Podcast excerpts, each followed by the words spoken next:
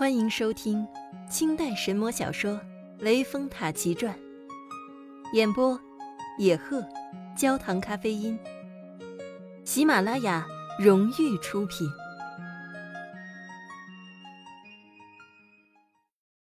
第十一回，狠郎中设计赛宝。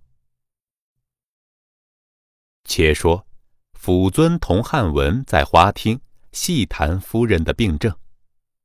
只见丫鬟慌忙跑出来禀道：“老爷恭喜，夫人吞下药丸，一阵大痛，随即分娩，生下两位公子。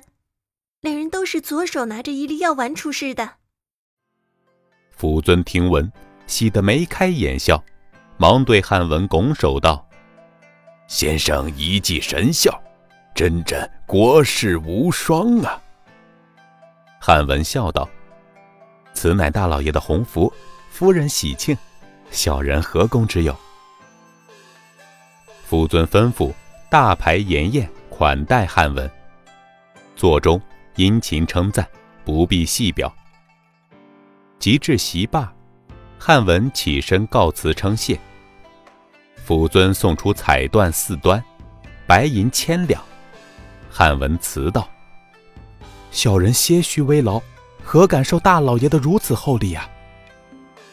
福尊笑道：“聊表博弈，不必过让。”汉文遂叩谢出府。辅尊令两个家奴背了银两，又派八名乐手和轿夫扶汉文入轿，一路吹拉弹奏迎来，好不荣耀。俗话说得好，同行是冤家。此时，城内各医者闻知这许大夫如此风光，一个个怒气冲冲。大家约定，明早齐到三皇庙议祭，要难为难为他。到得次日清晨，众郎中都到三皇庙里，大家相见叙坐。一个年少的郎中开言道：“列位老兄。”这汉文小畜生不过是一个囚犯，发配到我苏州府，敢在府衙妄夸大口，灭了我们本地的威风，又白白被他得了一桩大财，实在气他不过。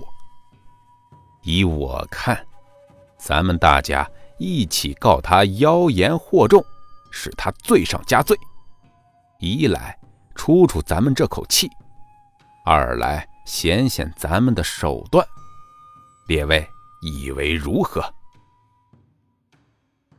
一位有年纪的郎中名叫刘凤，叫道：“不可，不可！如今这许仙不比当初，辅尊大人十分器重他。列位如果莽撞告他，辅尊大人一定会替他出头。”何况这衙门口朝南开，有理没钱莫进来。他许仙眼下也算是有钱有势了，咱们别给自己找了难看。依我愚见，明日乃是祖师生辰，我们派他当头，拍摄古玩宝器，庆贺圣诞。哼哼。量他漂泊一方，哪有什么古玩之物？到时候拿不出来，我们大家羞辱他一场，逐他出城，不许他在此开店。你们以为如何？众人齐道：“刘兄此计大妙，咱们这就依计行事。”当下，众郎中一起起身，同到汉文殿中。汉文接入殿内，一一叙坐。汉文问道：“未知列位老兄今日光临敝铺，有何见教啊？”刘凤开言道：“徐兄，明日乃是三皇祖师圣诞。这往年啊，我们都是公定药棚，每人轮当一次，贡献古玩宝器。”陈列美酒佳肴，明天该轮到许兄了。所以啊，我们大家齐到贵铺通知兄台。汉文忙道：“这，列位老兄见谅，小弟客居贵地，人地生疏，哪有什么宝玩呀？要不我掏些银两出来，望列位老兄替我办了此事，小弟自然感激不尽啊。”刘凤笑道：“哈哈，徐兄说笑了不是？轮到谁就该谁去办。”哪个敢替你啊？言罢，刘凤脸色一变，道：“你要是没本事吃郎中这碗饭，那自然可以不用承办。”说完，众人怒气出门，汉文只得笑脸相送。回转房中，长吁短叹。素贞看见，忙问何故。汉文便将刚才的事详细说了。素贞笑道：“哎呀，官人，小事一桩嘛。家父在世时官居总制，家中多的是奇珍宝器，明早答应他们就是。”汉文见说，改愁为喜，吃了晚饭，安心睡去了。当下。素贞叫过小青，吩咐道：“小青，我闻知梁王府多珍宝，你这就去京城梁王府内，捡得几件稀奇的宝贝拿回来，以便相公明早使用。”